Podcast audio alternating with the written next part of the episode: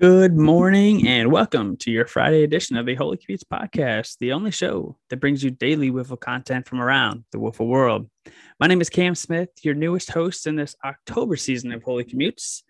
I have been a big fan of Holy Commutes since its beginning. You may have heard me on a few episodes with the Steffes Bros on Wednesday in the past, but I am finally excited to have kind of my own show here on Fridays. I do want to start this first Friday kind of stepping outside the box a little bit, talking about a very important topic to me, and that's kind of mental health and kind of how Wiffle has helped me through some of my issues and my past experiences as well. I know it's a touchy subject, but just stick with me for a minute, and hopefully you learn something, or maybe it helps somebody out, and that's really all I'm trying to do here. So. I want to start off by saying I know that there is a rise in women in wiffle ball. Texas Tim's done a great job of, bringing those to light. I know we have a couple around here in St. Louis as well. But for majority of us that play this game, we are men. And I personally don't feel like men's mental health is talked about enough. It's been very important in my life, especially recently. As many of you know, I lost my cousin around this time last year, and I just want to share a quick story on that before I kind of really get into everything. I mean, it kind of ties in, but quick story on me and my cousin. About 9 years ago, me and my cousin were hanging out all the time. He was one of my best friends. He had just gotten back from his time in the Army. He spent 9 years in the Army, and he's a couple years older than me, and I kind of idolized him growing up. I joined the Marine Corps partially because I wanted to be like him. And I did 9 years in the reserves. He did 9 years active duty. And once he got back, we started really hanging out. And he had texted me one day and said, "Hey, I heard on the radio that there is a wiffle ball league starting, right by your house.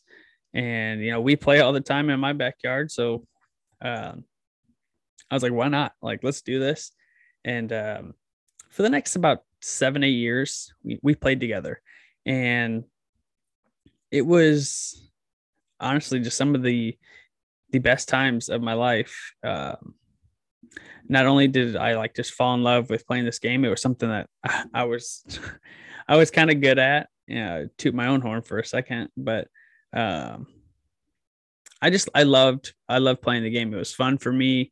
But even more than all of that, it was one night a week where I got to just hang out with, some of my best friends, whether it was, my cousin, my brother, and some of my lifelong friends from high school and even, past that. But that was it was such a special time, because it's really where I just fell in love with a lot of different things, and wiffle ball being the main thing that I really just dove into. But getting to spend one day a week with them was so crucial, and I just really enjoyed every aspect of that. We play this child's game that we took seriously, and it was so much fun. And he kind of tailed off, the last couple years playing.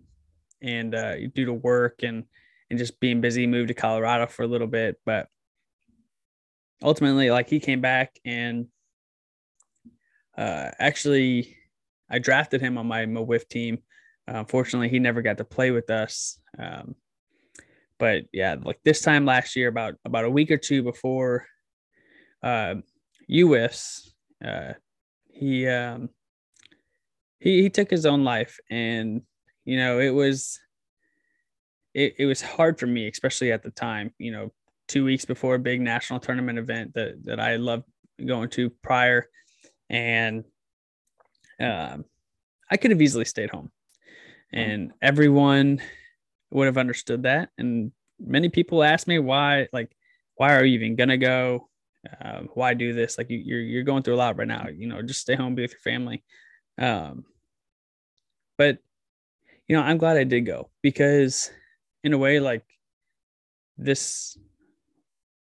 people that I've met through wiffle ball, many of them, we are a family. And, you know, it's, there was just so much support from everyone around me that I really just felt like I had to go. I felt like there was no other place that I would rather be.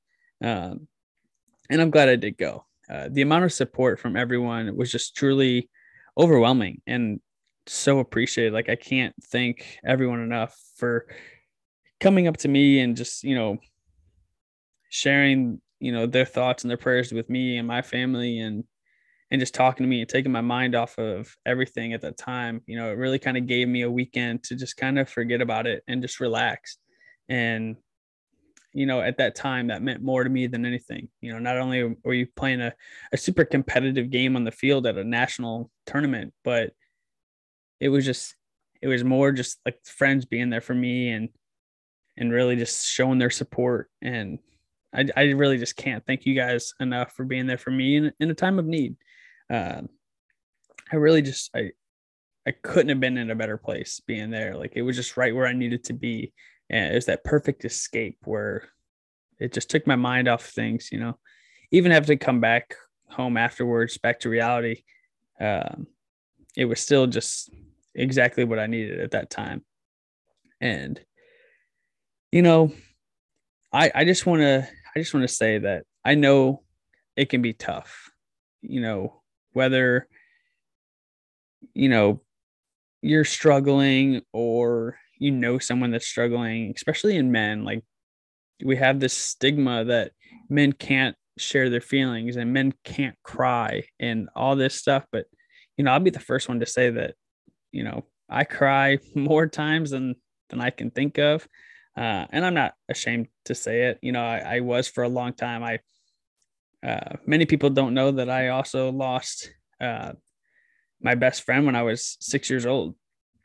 And there was many nights in my childhood where I never let it show. I buried it deep, where I never talked about it. Almost so much so that I actually didn't know if it had happened in real life or if it was something I thought of, because I never shared. I never talked about it with anyone. And this is actually something I've never shared with anyone. So thank you for just letting me vent here for a second. But there was many times where I would cry in the middle of the night. So no one would ever know, no one would ever hear me or know that I was struggling or going through. And I thought for a long time that's what I had to do. Like, I couldn't show that I was emotional. I couldn't show that I was hurting or struggling. But that's not okay. And I just want to show everyone that, you know, we have to be better and we have to share with people. We can't go through our life just hiding everything, because eventually it can take a toll. My cousin was one of the most strongest people I've ever met. Not only physically, but, you know, he was a mental warrior as well. And it caught up to him, and all of his trauma and past experiences, it all caught up to you. And I don't know if it's because he didn't share or because, you know, he didn't have anyone. Well, I know he did. But maybe he was just too afraid to speak up. And I just want everyone listening to know that no matter who you are, no matter what you're going through, it doesn't matter. Someone's always here for you. Whether you know it or not, whether you think that no one's there, I guarantee you someone is. And if you're listening to this, it's obviously because you care about wiffle ball in some aspect. And I'll be the first one to say that, you know, my door is always open. I never want to see anyone, you know, go through either side of this, whether it's you're having your own personal issues or you've lost someone. Both sides are very, very tough. And, you know, I've been on kind of both sides. You know, I've had my struggles in the past and I've lost people and it hurts. And I just want you guys to know that people are there for you. And whether I know you or not, I will be your friend. and I will talk to you, and I will do anything that I can to help. I'll get you the help that I need, or sorry, that you need. I mean, I need it too. But I just feel like, you know, as a family, as a wiffle ball family, especially, you know, everyone listening, that's what we're here for. And, you know, it gets tough, but, you know, there's always a brighter day. There's always tomorrow, and you're always loved and appreciated. And, you know, I just know that, you know, there are many people out there who are scared to share their feelings, as I once was. But, you know, I'm here for you. I'm sure other people are as well. A lot of people are there for me, and like I said earlier, you know, I can't thank you guys enough and appreciate it. I don't want to get too dark and sad on this episode. You know, the first one that I'm sharing by myself. But I just felt like it was important message to share with everyone. You know, we can always get through it. We can always do it together. Everything is better when we work as a team, and, you know, just keep on pushing and don't ever give up, man. That's one motto I always live by. You know, don't give up, don't ever give up, and just keep on fighting, you know. Even if, you know, I'm sorry that, you know, that this did get a damper here on my first episode, but I did feel like it was important to share. And even if it helps just one person, it's worth it. You know, to me, one person is all it takes to make it worth it for me. And I really do just appreciate you guys, you know, listening to my story today. Hopefully you made it all the way through. I promise that my next show is to be a little brighter and more fun and more wiffle ball on topic. I know a little bit involved today, but we'll get into some fun stuff. I know we got UFs coming up next week. I'll probably hit on that a little bit, as it'll be a travel day for everybody. But, you know, thanks for letting me vent and kind of get this off my chest. I've kind of been wanting to do it for a while with these podcasts. So thank you guys so much. And until next Friday, I'm Cam Smith, your Friday host for this Holy Commutes podcast. Have a great weekend, everyone.